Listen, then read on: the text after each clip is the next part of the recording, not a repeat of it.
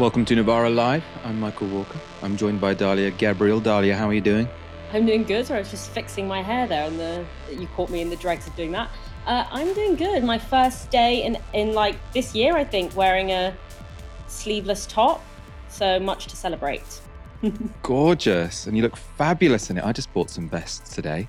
I'm going away for a week to Italy. I will not be hosting Novara Live um, until next Friday, so I'm pretty excited. But you're going to be in very safe hands while I'm gone. Um, on tonight's show, we will be discussing this latest statement from Southwest or South Wales Police. Sorry, I think we're still. Doesn't seem to me that we're getting the full picture there. Um, very, very interesting. We're also going to be talking about the EHRC, lots of disquiet um, in the Equalities Commission, and a millionaire um, trying to fight aging via the means of his son's blood. Uh, very strange. You might have seen this on social media. It's very interesting. Before we get going, a quick correction. Last night we called the activists protesting Shell's AGM um, fossil free freedom. They are, in fact, fossil free London. Um, so just to correct that. First story. The Boris Johnson show goes on, and that's because once again, he's been referred to the police for allegedly breaking lockdown rules.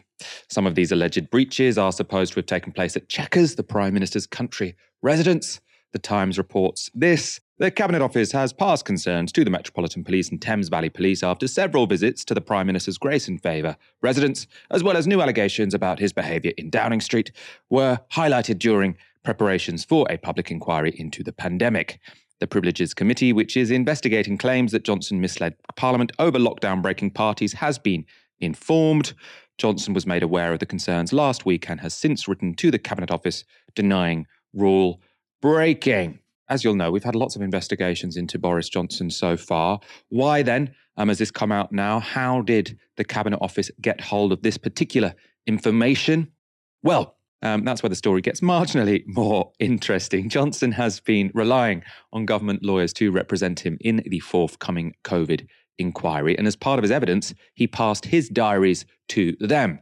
However, because the lawyers are government lawyers, their client isn't Boris Johnson, but the Cabinet Office. And so they passed the diaries on to civil servants. That's when officials in the Cabinet Office discovered that between June 2020 and May 2021, Johnson hosted family and friends at Chequers.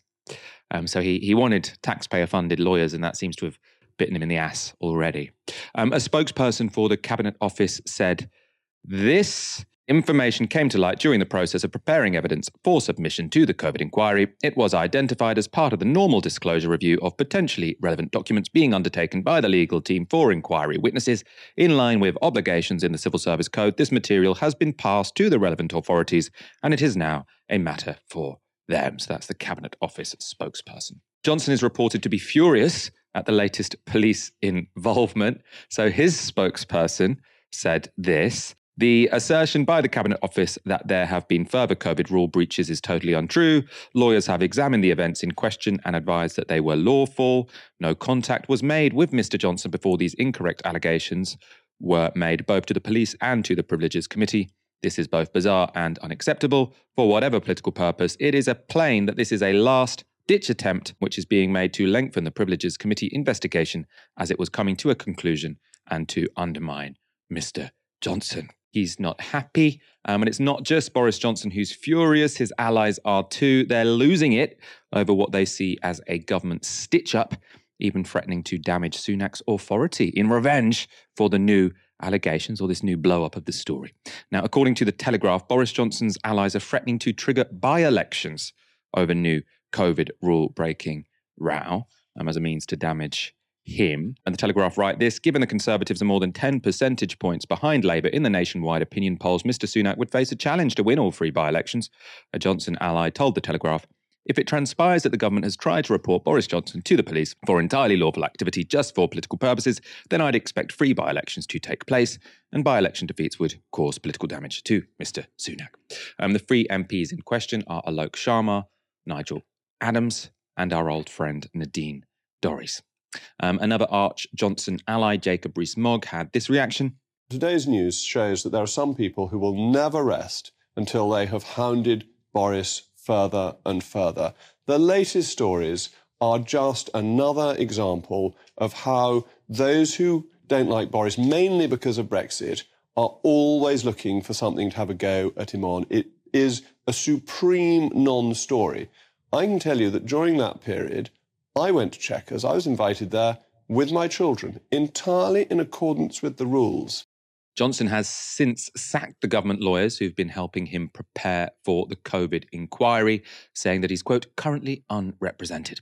That inquiry is due to begin next month, but it's a bad time for Johnson to be without lawyers. That's because Baroness Hallett, chair of the inquiry, has just ordered the Cabinet Office to release his unredacted WhatsApp messages and diaries from the pandemic years. She made the order after the Cabinet Office refused to give her access to all the materials, arguing they were, quote, irrelevant. The Times reports this. Hallett, a retired Court of Appeal judge, is demanding access to group chats related to the coronavirus and personal messages sent by Johnson and Cook to 40 people, including Rishi Sunak. Johnson's messages to and from Michael Gove, Liz Truss, Matt Hancock, Chris Whitty, Patrick Vallance, Dominic Cummings, Simon Case, Steve Barclay, Sajid Javid, Dominic Raab, and Kemi Badenoch are also being specifically demanded by Hallett, so that'd be pretty interesting. Um, she also wants to read unredacted diaries for Johnson between January the 1st, 2020 and February 24th, 2022, when he ended COVID restrictions, as well as 24 notebooks where Johnson made contemporaneous notes during his time in Downing Street. She has warned the Cabinet Office that failure to hand over the documents is a criminal offence, punishable on summary conviction with a fine not exceeding £1,000 and or imprisonment for a maximum of 51 weeks couple of questions for you, Dalia. I suppose, you know, Jacob Rees-Mogg thinks this is a non-story. I'm kind of looking at this and thinking it's kind of surprising that you could demand someone's unredacted diaries. You know, especially if, you know, this isn't uh, the criminal investigation, the COVID inquiry is a, you know, it's a question with a lot of you know, legal backing behind it and some very significant questions to be answered. But what if he was just, you know, talking about people he fancied that weren't his wife? What strikes me here is just the deep hypocrisy. You know, if this was a black teenager from Lewisham, I'm sure that Jacob Rees-Mogg, whatever that person would have been accused of doing, Jacob Rees-Mogg would not be calling for leniency. He would not be calling it a witch hunt. He would be calling for, you know, relentless and endless punishment. And that's what's so frustrating about the way that allies of Johnson and the Conservatives more broadly believe in law and order as a means of disciplining everyone else except themselves. Uh, it strikes me that for them, this is entirely a story about whether or not Rishi Sunak is trying to take an axe to Boris Johnson's already pretty butchered reputation rather than trying to get to the actual truth of what might have happened here. You know, it is in the public interest to know if the prime minister was inviting friends and families to Chequers during the COVID lockdown, especially if, as he has sometimes indicated he or his allies are trying to get him to rerun at some point for conservative leadership. People have a right to know if, unfortunately, we are all made to potentially have to vote for him again. Not we, but as in the elect, if he's put to the electorate again, the electorate deserve to know exactly what went down when he was prime minister. Obviously, it's deeply unclear as to whether or not Boris Johnson ever has a shot of running for prime minister again, if he ever wants to. Uh, you know, towards the end of last year, there was sort of an indication that he might be trying to challenge Rishi Sunak or at least make a punt for Conservative leader after Liz Truss um, spectacularly failed. And there was lots of indications that amongst the Conservatives, he would be far more popular than Rishi Sunak. But then he sort of pulled back on that and said, no, I'm not. I'm not going to run for leader. Um, I'm counting myself out. But clearly, there is some. There's a little bit of a will he, won't he um, dynamic there, and so it might be the case that Rishi Sunak is trying to make sure that that challenge to his leadership can't happen. But that doesn't change the fact that we deserve to know exactly the extent of potential rule breaking that took place when this country was under lockdown. So complete hypocrisy from Boris Johnson and from the um, you know his allies to be expected. Uh, they see law and order as something for the plebs to have to be subjected to, not for themselves. And when it's applied to them, it's a witch hunt, which is obviously um, very interesting. But for me, what actually really captured my attention here, and what I found even more galling than the hypocrisy that was on stage with, with Jacob Rees-Mogg, is the fact that Boris Johnson has been essentially receiving legal aid in order to fight this case. You know, he's been, because his lawyers have been cabinet office lawyers, 250 grand of essentially legal aid has been given to Boris Johnson in order to fight this case. Just to just to remind people watching at home, since the Conservatives have attacked legal aid, basically no one can access it unless they earn less than £12,750, I think, a year. So that event is essentially shuts out the vast majority of people from adequate legal representation. It has been a complete indictment of our justice system. It's made our justice system essentially a two tiered system one for the rich who can afford lawyers and non existent for everyone else, right? And yet, in the middle of that, Boris Johnson, who is raking in six figures with speaking gigs around the world on top of his MP salary, is being given £250,000 of essentially legal aid in order to fight this case. And it just goes to show that the Conservatives love to preach this doctrine of self-reliance of individualism of you know no handouts and yet they are willing to take each and every handout that is available to them even when it is highly inappropriate to do so and they don't even need it so to me this was just a perfect encapsulation of the two Britains that we are living in right now. You know, the Britain for the rich and the Jacob Rees-Moggs and the Boris Johnsons, and the Britain for the rest of us. Let's go on to our next story. Earlier this week, two teenage boys were killed in a road collision in the Cardiff suburb of Ely. Um, Kyrees Sullivan, 16, and Harvey Evans, 15, were riding an electric bike when the accident occurred on Monday. Following the deaths, riots erupted in their community. There was huge disruption, with between 100 and 150 people taking part. Cars were set alight, and the police were pelted with fireworks. Now, what we were first told after those events was that riots had been caused by a false rumour that police had been chasing the boys in a van. That story changed after this CCTV footage emerged. It showed the two boys being pursued on their bike by a police van. Since then, South Wales Police have referred themselves to the Independent Office for Police Complaints, and South Wales Police Deputy Chief Constable Rachel Bacon gave this reconstruction of events to the media. We have been busy obtaining witness accounts, analysing tracking data from police vehicles, and studying CCTV, and this is what we know now. 1759.40. CCTV shows the bike travelling towards the police vehicle in Frank Road. The bike then turns around. 18.00.52. The bike is followed by the police vehicle, which you have already seen on CCTV images. Neither blue lights or sirens were in use. 18.01.18. Police vehicle is at New Ely Church roundabout and travels through Archer Road, Stanway Road, and Howell Road. 1802.31, police vehicle turns onto Grand Avenue. 1802.18 to 1802.41, this is the approximate time of the road traffic collision on Snowden Road. At the time of the collision, the police vehicle is in Grand Avenue, half a mile away from Snowden Road. 1806.59, the police vehicle is on Cowbridge Road West when it receives information about a road traffic collision. Officers illuminate blue lights and make their way to the collision scene. There was no police vehicle in Snowden Road at the time of the collision, and we believe there were no other vehicles involved in the incident. We have based this on witness accounts, tracking data, and CCTV. All those times and all those locations, it sounds like it was a detailed report that was just given there. But there was a key bit of information that wasn't included. And that's the Deputy Chief Constable doesn't say when the police van stopped following the boys. It's a very relevant piece of information. We weren't told. I'm a journalist at the press conference picked up on that. What was the last point at which the police were actively uh, following it? Listening to your time codes there, if I uh, got them correctly, it, it, seems to be just a few seconds before the fatal uh, collision. That, of course, contradicts what we initially thought, there was no police chase. So, what was the cause for the chase, and at what point did you stop chasing? I want to be as transparent and open as I can with the communities of Ely so that they understand what has happened. I've set out the timeline based on the factual information that we have. but the IOPC are conducting an independent investigation regarding whether any pursuit has taken place. So I can't fully answer your question today, and for that I apologise. Sounds like quite a contradictory statement. I'm here to be as clear as possible and to make clear what happened, but I can't tell you what what happened. She's saying it's for the IOPC to decide whether a chase even took place. Was there a pursuit? Um, which seems, I think most people now sort of look at the images we've seen, and it seems that there was some kind of pursuit. It wasn't just by chance that uh, this van was following these people.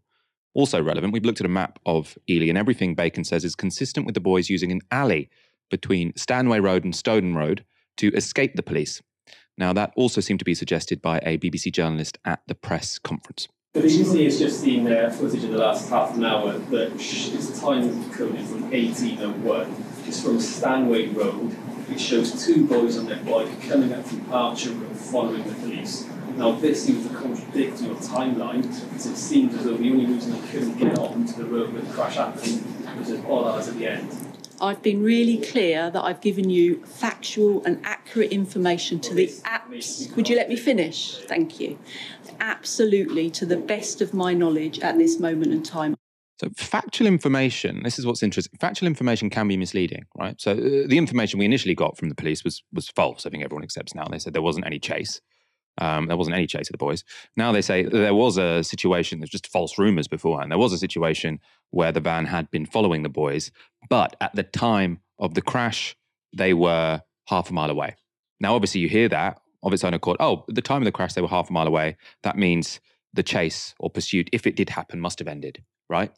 Um, but uh, this information seems to suggest maybe that's not what happened. Rather, it could have been just the result of the police van having to, or the fact that it was, you know, a way away from the boys, could have just been the result of the police van having to have made a a detour, right? So there was an alley. The boys went down it on the bike. The police van obviously can't go down an alley, so they make a detour, right? If that's the case, the claim the boys were not being pursued when they died, which has been the fallback position of the police, so we were following them but at the time at which they were in the traffic accident and, and, and died, the, the police were were half a mile away, which said the police had nothing to do with it. Now, I, obviously, I, we don't know what happened, if the only reason the police van was in a different place to the boys was that they went down an alley which the police van couldn't go down, then it seems very questionable to say that they weren't being pursued at that point in time, right? Because in, in a chase, and we've all seen them in, in, in movies. Now, again, the police are still not even admitting this was a chase. Um, uh, we haven't got enough footage to really determine exactly what happened. But in, in, in movies where you see a car chase, right, it's not always the case that the police car is right next to the thing it's chasing because the person they're chasing could go down an alley. The police van will have to sort of make a detour and work out how they can best um, re-find the people who they are pursuing. So, uh, you know, from that perspective, the chase is still going on, right? Again, we don't know this. We don't know this. But it does seem to me that the, the information they're telling us seems to be very selectively chosen. And it, it, it's moving closer and closer to a situation whereby it seems like actually the, the initial reports we got, the false rumors that these boys died while they were being pursued by police, you know, it's as I say, we don't have all the information in front of us, but it seems what we, the information we do have in front of us seems very consistent with that supposedly false rumor just being the truth the point of this press conference was for them to say, look, yeah, obviously communication hasn't been ideal so far. You know, we we we have made some statements that then turned out not to be true, but we're we're going to be very clear with you here. We're going to be very clear about what happened. I'm none the wiser after that press conference. Well, isn't it funny that when it comes to their behavior being scrutinized, we have to comb through facts and we have to be so careful about what we put out there. But in the immediate aftermath of the death of these two precious boys, they were so quick to immediately jump to telling us exactly what happened and to say categorically that there was no chase happening when they died. So it's funny how they kind of weaponize this idea of rigor and carefulness and transparency and facts when ultimately their asses have been shown. But when it comes to their first response, the first thing that they're going to give to the media, they have no problem being fast and loose with the fact and trying to portray a particular reality a particular framing as being the reality when truly they actually have no objective facts in order to, to, to back that up. And this is what we see time and time again. You know, we've seen it with Jean Charles de Menezes, we saw it with Mark Duggan, and now we've seen it um, with Kyrees and Harvey. The absolute, it, it, doesn't even, they don't even think twice before lying um, when they have caused the death of someone, a precious person in our community. So the, it, it's the for me, it's just it's the almost pathological lie and the confidence with which they lie, the confidence that they will be believed and reported upon uncritically by the media, that the media will essentially reprint Met, Met Police or General Police um, press releases. What is different now uh, and what makes this difficult or, or, trickier for the police is the availability of CCTV footage and camera phone footage, which essentially can provide concrete. Because most of the time when this happens, there isn't a CCTV camera, there isn't someone filming on their smartphone. It happens in the dark of night, and we never find out what really happened, and the police are always believed. But when you have these instances of footage emerging that directly contradicts what the police have said, it then creates obviously this really difficult situation. But for me, for the police, that is, but for me, the question is we now have ample evidence, you know, since the the physical assault of Rodney King, you know, and I know that that happened in the US and not in the UK, but it's a similar kind of dynamic. Since the brutal beating of Rodney King, which was captured on film in 1991, we have had video evidence of the police either lying about what they've done, um, but also being ridiculously violent to members of the community and then lying about that violence. So we have the footage, right? We have so much footage. We can see it with our own eyes. And yet that isn't translating into change. And for me, that gap between, you would have thought that once people got to see what was happening and once you saw this evidence, you know, with your own eyes, that things would have to change. And yet things haven't. And, you know, it's been what, 30 years now that we have been seeing that we haven't just had to rely on the word of the police, but we've had all this footage, of course, on top of what people, particularly black and, black and brown people, have been saying about the police all along. So for me, that question really is why does that not translate into change? And that's something that I actually, beyond saying that this is the systemic function of the police, is to brutalize working class people. Beyond that, I'm not really sure what the answer is. I'm not sure if you sort of implied that we know the police caused these deaths in Ely. I, I don't think we do know that yet. Um, but I think what we can see is that the behaviour they have, you know, undertaken since that tragic event has, you know, it does not seem like they've been honest with the public, and it's a, an issue where they genuinely have to be honest. And it, it, it's it's less than not being honest because they they ultimately sort of said, "Oh, all of these people are just you know believing any old rumor from social media." And now it turns out that the rumor from social media seems much closer to the truth than what they had been out on the BBC sort of saying to everyone. And in terms of that, why haven't people learned? I mean, I know we have different views on the police, Dalia, but I think an obvious takeaway that I'm sure we can all agree on is why haven't journalists learned to be more questioning of police statements? It, it, it seems that we still have this situation where journalists say, "Oh, the, the Metropolitan Police said this." Well, obviously, this was the Metropolitan Police, but the police force say this. Um, that's uh, an official source of authority, and therefore we're going to repeat that fairly uncritically, even though time after time after time after time, especially the first comment which we get from the police just completely crumbles. And as you say, Dalia, that's because of the preponderance of, of things such as CCTV. In this situation, you do have to wonder if there hadn't been some CCTV showing a van chasing these kids on bikes, would we still just be believing, oh, it was just kids imagining stuff when they said they saw these kids being chased by by a van? So I mean, it, it's there are many conclusions you can draw from this, but I think one is don't trust the police. don't trust the police. Don't trust them uncritically, and too many people in the media do. Let's go on to our next story. The Equality and Human Rights Commission, or EHRC, is the public body tasked with upholding the Equalities Act. It's supposed to be independent of government and it's supposed to protect people from discrimination. But now its chair, Kishwer Falkner, is herself the subject of an independent investigation.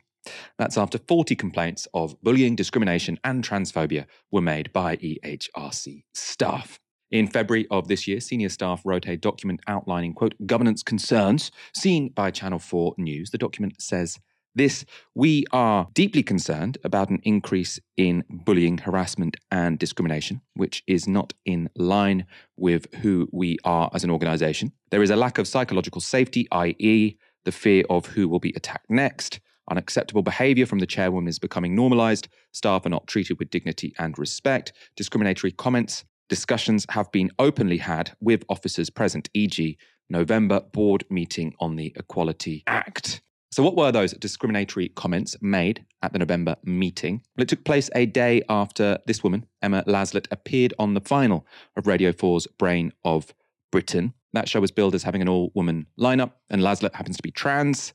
Attending the EHRC meeting the next day were 22 commissioners, as well as a representative from the government's Equality Hub. That's when Falkner is alleged to have called Laslett, quote, a bloke in lipstick, According to Channel 4, she was rebuked by the EHRC's chief executive. In a report on the case, Channel 4 put Falkner's alleged comments to Laslett. I mean, if that's true, it's, I mean, on the one hand, not the worst comment I've received, but on the other, it's disgusting and just disheartening. If your job is to protect people by, from discrimination, and while on duty and in front of everybody else who's doing that, you are peddling that kind of discrimination, th- then then you're not fit for the job, and honestly, shouldn't be doing it anymore.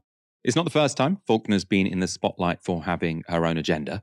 In April, she wrote a letter to The Times backing a plan by Equalities Minister Kemi Badenoch to rewrite the Equalities Act to define sex as biological sex. And according to Channel 4, Falkner wrote that letter despite legal advice given to the EHRC saying there was no need to change the law. Also in April, Vice News reported that seven senior officials in the EHRC had quit over transphobia. That was after another Vice article from February last year reported how staff members were quitting the organisation over a takeover by, quote, an anti LGBT culture. According to Channel 4, 25% of EHRC staff quit last year. And when you look at LGBT staff, that number jumps to 40%. Falkner's behaviour has long led to questions over how independent from government the organisation actually is, which makes sense. Its commissioners and chair are always appointed by the then government, right? So I, I think it's we shouldn't really be calling any of these organisations independent. And Falkner herself was appointed by then Equalities Minister Liz Truss, who would go on to make rolling back trans rights a pledge in her successful leadership campaign. Um, a year after Falkner took the reins, her predecessor, himself a Tory, so appointed um, by a Tory um, government minister as well, um, he complained that the EHRC had become a political tool. And that was echoed by another anonymous former commissioner interviewed by Channel 4. I think the EHRC was being used by government ministers to help them achieve their political interests around some of these cultural war issues.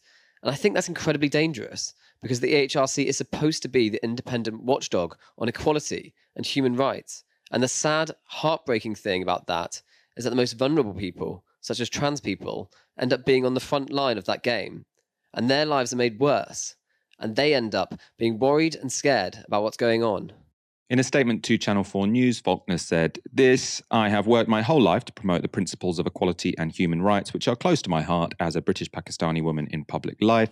It was considered appropriate to investigate the allegations through an independent investigator.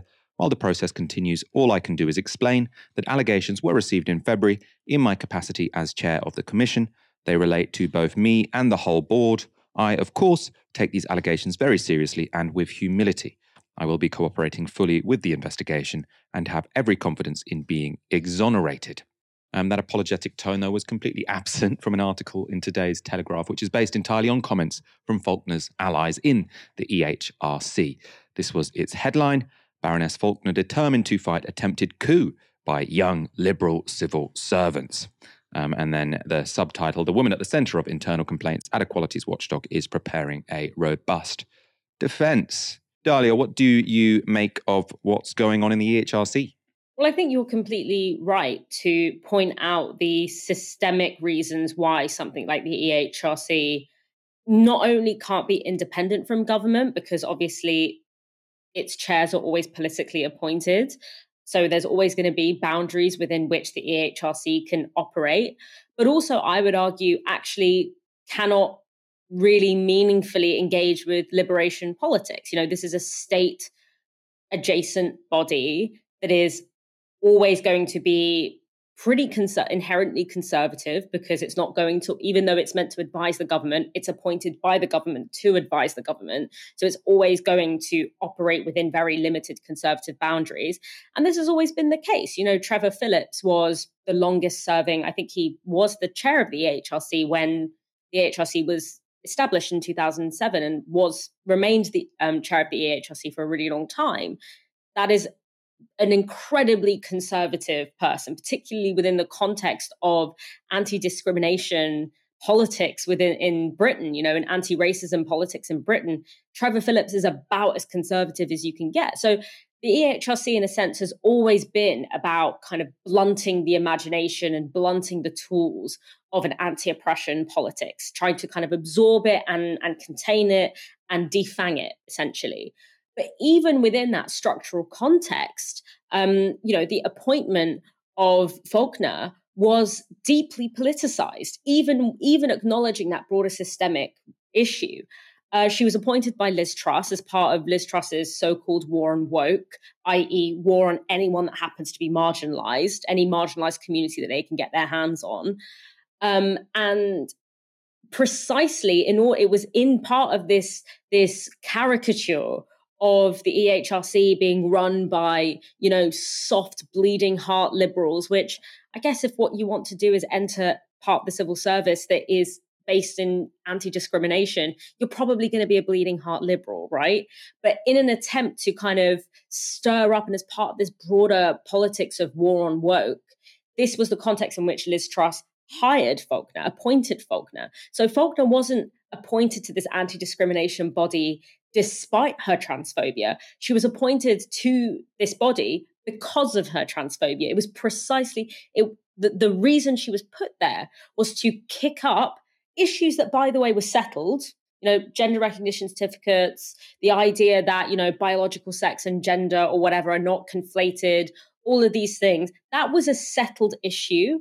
And what Falkner did on the on the as part of her her raison d'etre, as given by Liz Truss, was to kick that up and make it into an issue. And this is part of the Conservatives' overall approach, which is essentially to say, okay, well, we can't disband the EHRC, we can't ban the EHRC. So what we'll do is we'll just weaponize it, you know?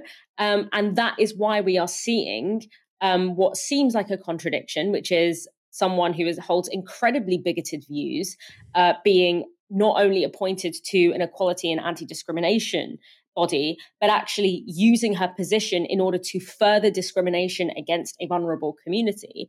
But that's actually what she was always put there to do. And that's why anti oppression politics is never going to be, happen in a state adjacent institution. It's always going to happen in the streets, in the grassroots. Um, and we should be trying to reclaim power from these institutions rather than seeing them as having anything to do with our movements and our liberation. I'm going to make a similar point about the EHRC to what I made about the police, which is you've got these bodies which are clearly, you know, there's some pros and some cons to having them, right? But uh, clearly they should not be taken as these infallible institutions, very much far from it. And I think what's very frustrating in journalism and politics in this country is when it suits people, they will say, ah, well, the police said this, therefore it's true. The EHRC said this, therefore it's true. We saw that with the police when it came to what's been happening in Wales. Um, we saw that um, with the EHRC when it came to the Labour Party. So it's like, how dare you question a single sentence in the EHRC report on Labour anti Semitism? Well, how dare I? Because it's a very political organisation. That doesn't mean I have to throw out any report it makes out of hand, but you can't read it like this was written from God or the gods of equality law because they, they are, there are no gods of equality law, right? These are people who are selected by politicians to run what I think has been run as for a very long time a very political organization, right? So, and maybe that's fine. Maybe it's fine to have a relatively political organization close to government write reports about equalities law, but you can't then take it as God given that it's correct, right? Because if if it's political, then therefore we're well within our rights to disagree with stuff that it has said. And I think people are you know, very understandably disagreeing with the current position of the EHRC on trans rights. Um, I think I disagree with the EHRC on, on the extent of, of anti Semitism in the Labour Party compared to racism in other organisations and other parties, right? So it, it, seems to me we have to get a bit real with all of these things. People, people seem to get dazzled by the notion of, of authority, independence, when lots of these organisations are full of quite a lot of self serving people who have an agenda. Some good people, some bad people, um, but none of it should just be taken as a given. Oh, yeah, the HRC said that, so therefore it's true. But so many journalists do that so long as it aligns with the interests of their faction, of their allies. Next story. Novara Live viewers, I have smeared a man. It happened on last week's show when we were talking about the row over seasonal workers and immigration. This is what I said. Guy Singh Watson is founder of Riverford Organic Vegetable Company. He told The Guardian this The reality of the conditions of many of those who work in the fields picking our food is pretty abhorrent. I really don't like the dependence on foreign workers who are inevitably treated badly. But in reality, to get the fruit and vegetables picked over the next few years, we do need more people coming from abroad to save the industry we have left. Interesting, he says foreign workers will inevitably be treated badly. That's someone who is high up in one of these companies. Maybe he could not treat them badly. I don't know. Uh, maybe the economics doesn't allow it. I assume that's what he'd probably argue. Now, what made me reassess that comment was an email from a Novara Live viewer. They wrote to us on Monday's show. Michael Walker quoted from Riverford CEO Guy Singh Watson talking about foreign workers who are inevitably treated badly. Michael Walker then suggested that maybe Guy Singh Watson could not treat them badly. I kind of assume that Guy Singh Watson wasn't referring to their own practices at Riverford, but rather other companies, because Riverford seemed to be one of the good guys. I haven't really scrutinized this myself, but they do talk a pretty good game about employee rights and will often lament other people's or others' work practices within the farming industry. I think they are even making moves towards a cooperative model. So that email made me feel kind of bad. You know, maybe I jumped to conclusions.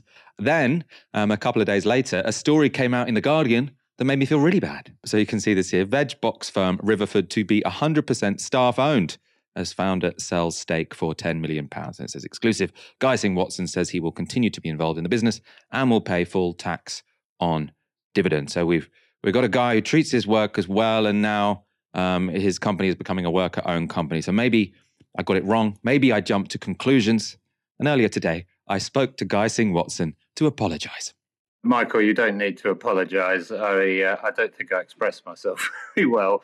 I mean, it's not inevitable that people will be exploited. It's just that they normally are. I mean, that just seems to be the way it works out. I don't think um, the very few non-UK nationals we have working at Riverford are exploited, but on most farms they are. You know, from your perspective as someone who runs a farm, I mean, how does this immigration debate play into your industry? Are you someone who is reliant on foreign workers to to pick fruit and food, or because you're, I mean, it, I suppose you're a bit of a premium product, aren't you, Riverford? I guess that's true, and some of that premium does go into you know, paying people better. You know, trying to make the world a bit more like the world so many of us want to live in. So that's treating people respectfully, being sensible use of packaging you know, not air freighting stuff around the world and so on. But uh, but that you know does often end up being a bit more expensive, and indeed some of that money we do use to make sure that we pay people properly. So everyone's paid the voluntary living wage, and they get a profit share on top of that. So it came out today. Nineteen percent is the level of food inflation, and we talk about it a lot on this show, but we don't often talk to farmers um, about food inflation. So, from your perspective, why are we seeing this right now? There are sort of varying explanations, sort of going around. One is sort of people um, trying to profit maximize and, and sort of relying or exploiting, let's say, the situation to try and increase their profits. The other is that it's all input costs potentially from from the Ukraine war and, and climate difficulties elsewhere. And then there's also the labor issue. Was it something to do with Brexit? I mean, are your prices going up by 19%? If so, why? No, we they're going up by I think I think I'm right in saying five percent next month, and they did go up by five percent last autumn.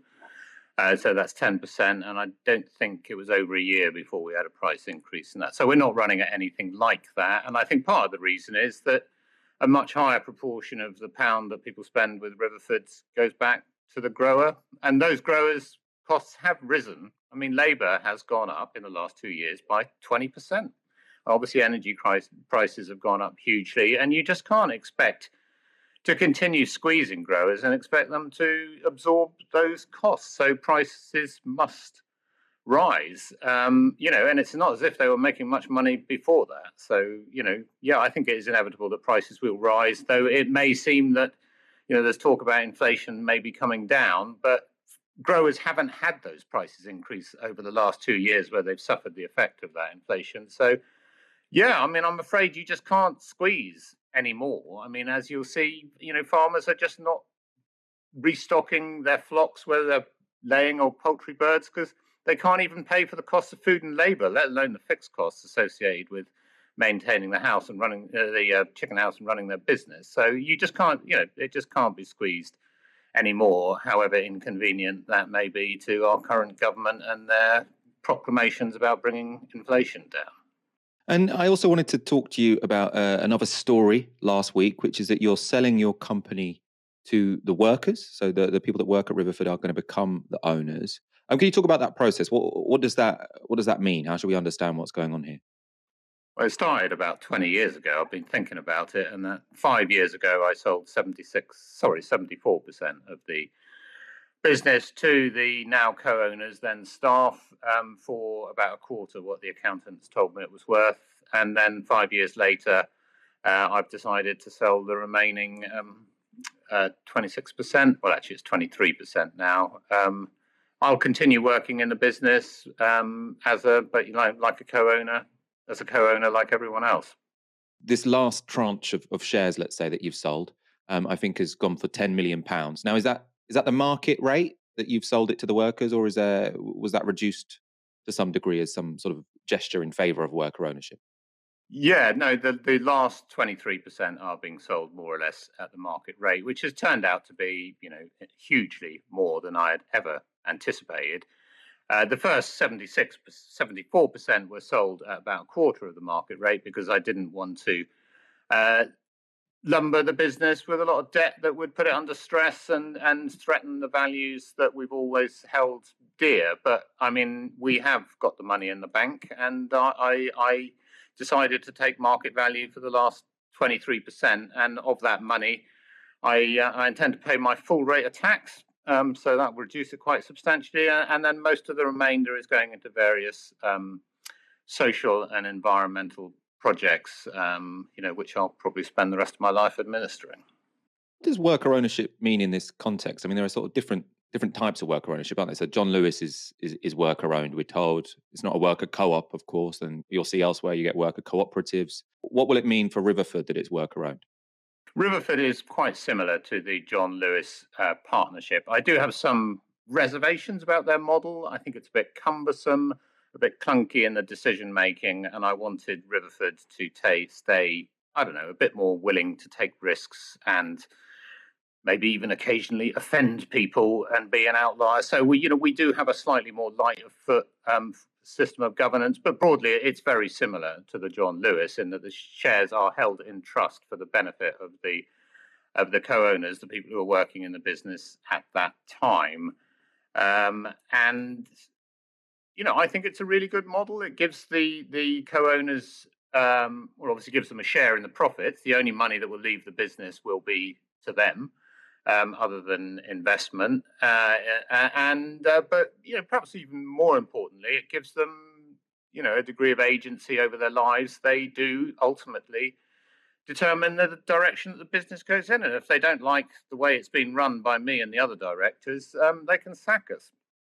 So basically, there's an investors AGM and the the people who have shares in it or the partners who are the workers they could sort of say we don't like the direction of this we want to hire new directors and fire the current ones. Is that sort of how that mechanism would work? Not really. No, I mean it's uh, it's all on our website if anyone wants to have a look. But it, there's a, an elected co-owner council, and they each have their constituencies, and and they advise the board on certain decision making. So, for instance, they control pay, they control my pay, and and the uh, the uh, director, other directors' pay, everyone's pay. Um, and from that council is elected um, a board of trustees who have the ability to question the board, and indeed, if they don't like what's going on, to um, dismiss them. My thanks to Guy Singh Watson for not holding a grudge, um, and for the Novara viewer that emailed in, who was also called Guy, a coincidence. Um, if you if you feel like I've ever misrepresented anyone on a Novara live show, please do um, get in touch. Um, I, am always interested in in your thoughts. So email. I presume it's info at novaramedia.com. Final story. 45 year old Bryan Johnson has a pretty common wish. He'd like to be 18 again. But as a California tech millionaire, he unusually has the means to try and make it a reality.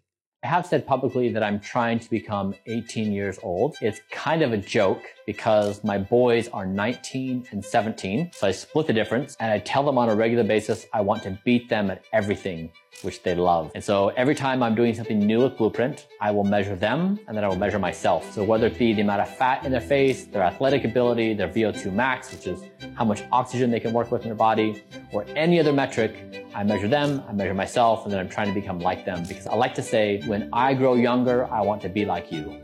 Now, it's one thing trying to regain your lost youth. It's another thing using your own teenage sons as your benchmark, measuring and scanning their bodies for comparison with your own. That's pretty weird, but if only that was as weird as it gets. Johnson has called his quest to regain his lost youth project Blueprint. It's aimed to reverse quantifiably the age of 70 of his own organs. Now, when I first read this, I was surprised we have 70 organs, but we, we do have at least 70 apparently. Johnson spends $2 million a year to, according to a Bloomberg article, quote, gain the brain, heart, lungs, liver, kidneys, tendons, teeth, skin, hair, bladder, penis, and rectum of an 18 year old.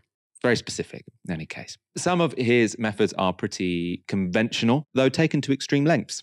These are the pills I take on waking, and I take this with the Green Giant. It's about 10 ounces of fluid. I have about four to five ounces left after taking the pills, but a few things in here like garlic and uh, CA, AKG, alpha, ketoglutarate. I take NR, uh, CoQ10, uh, ferritin, vitamin D, yeah, blueberry, chocolate flavanols, turmeric. So that's normal. That's just a rich guy eating well. Um, other things, though, are a little disturbing. A Times journalist recently um, followed him and his 17 year old son, Talmage, to a Dallas clinic um, where they underwent a very specific procedure. The paper reports this. At an airline check in desk in California, the software entrepreneur Bryan Johnson turned to his teenage son, Talmage, and asked a few pointed questions. Do I want your plasma? He said. How has your plasma been? What's the warning label here? Johnson and his son were on their way to a clinic in Texas where Talmage would serve as his blood boy donating plasma that would be injected into his father's bloodstream as part of a drive to demonstrate how a middle aged man might once again possess the body of an 18 year old. So his, his son is his blood boy. Um, very bizarre. We'll leave that there. And the article goes on to say this it was the latest in a string of plasma infusions Johnson had received at the clinic in Dallas, usually from young anonymous donors who had been screened to check that they were healthy and free of diseases. This time, his father, Richard Johnson, 70, would take part as well, receiving some of Johnson's plasma in a tri generational transfer that was billed as the first in history. It's not surprising that's the first time that's happened in history. Um, the treatment is inspired partly by an experiment in which old and juvenile mice were stitched together, so it could be worse, um, to share the same circulatory system. The older rodents showed improvements, but there is as yet little evidence to support the efficacy of plasma transfusions for humans. So I suppose you know donating blood to your parent is much better than getting stitched um, to them.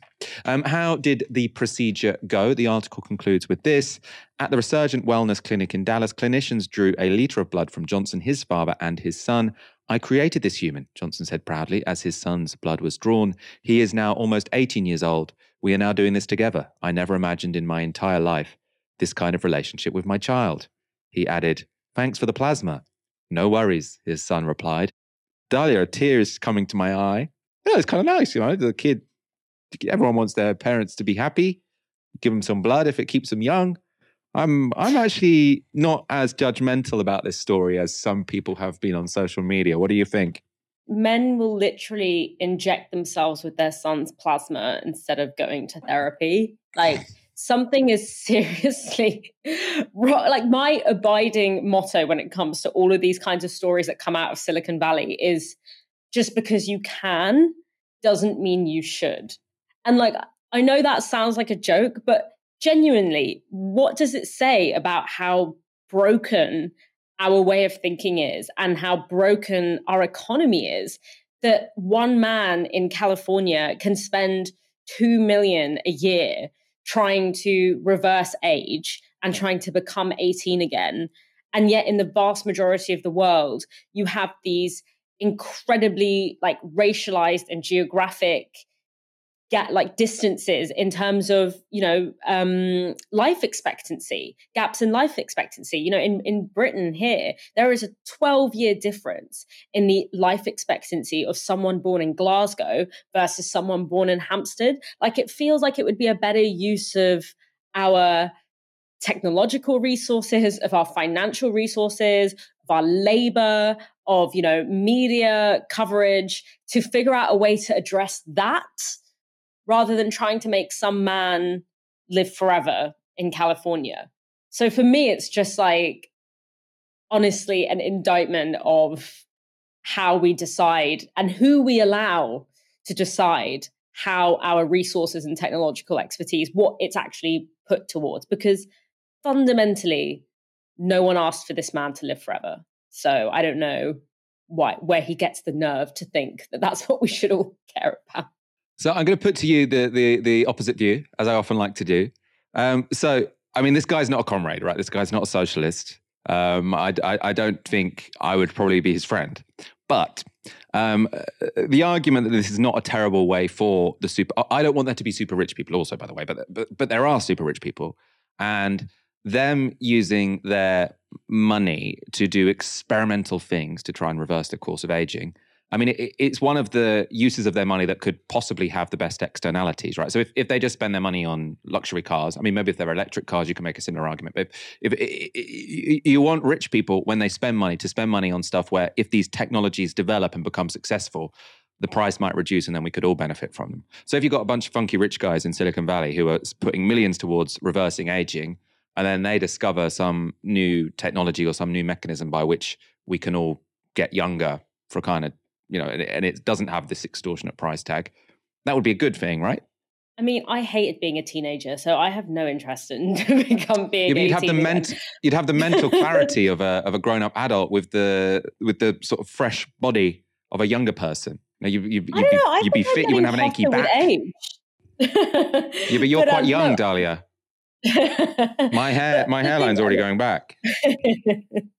but the, this is a this is a good point. And what I would say to that is we have the technology and medical capability to actually do a lot better than we are currently doing when it comes to healthcare outcomes like fundamentally we don't even we don't actually need to advance to go to the technology to take the technology to this extreme because ultimately we have the technological expertise to you know make sure that everyone who's diabetic has like free access to insulin. We have the technological expertise to manage a huge range of conditions that people are still really underserved in and to support people's not just, you know, to to help prevent people from getting sick but also to improve their overall wellness to you know we know that stress is one of the biggest things that can attack your body when it comes to your mental and your physical health we have the the understanding in many ways to on how to improve those health outcomes for people and yet people don't get access to that technology because it's the very people like this man from silicon valley and you know like the super wealthy and the people who are invested in like medical technology in in silicon valley. Those are the very same people who are doing everything they can to ensure that those technologies remain patented and you know gate kept so that people can't access them. You know insulin is a very rudimentary technology, and yet not everyone has access to it. So, really, for me, I'm like, let's sort out. I, I know what you mean by externalities and whatever, but ultimately, it's a net loss because the very existence of people like this is all about patenting and safe and gatekeeping the even rudimentary medical technologies from the people who need them most. You know? We could talk about this for hours. I want to end with a very cutting comment, actually, from Valerie Camroux in the comments.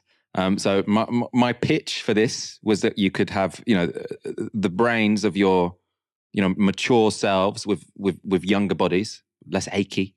Um, Valerie Camroux says sounds more like an old body with the brain of an adolescent. um, talking about this guy who is trying to reverse aging using all of his millions of pounds. He's saying he doesn't he doesn't look like an adolescent, but he potentially does still think like one. Um, Dahlia, uh, thank you so much for joining me this evening. We've there's been some real range today. Yeah, I saw you eat a big slice of humble pie that you hopefully made with Riverford veggies and fruit. I thought we were going down a blood route. so I thought I was, it's like I did it. I haven't. I haven't done any of these things, Tali. I haven't just been sitting here sucking on a cup of blood while you were listening to the farmer. Uh, right. Let's wrap up there. Thank you everyone for tuning in. Come back tomorrow at 6 p.m. for another live stream. You've been watching Novara Media. Good night. This broadcast is brought to you by Novara Media. Go to novaramedia.com slash support.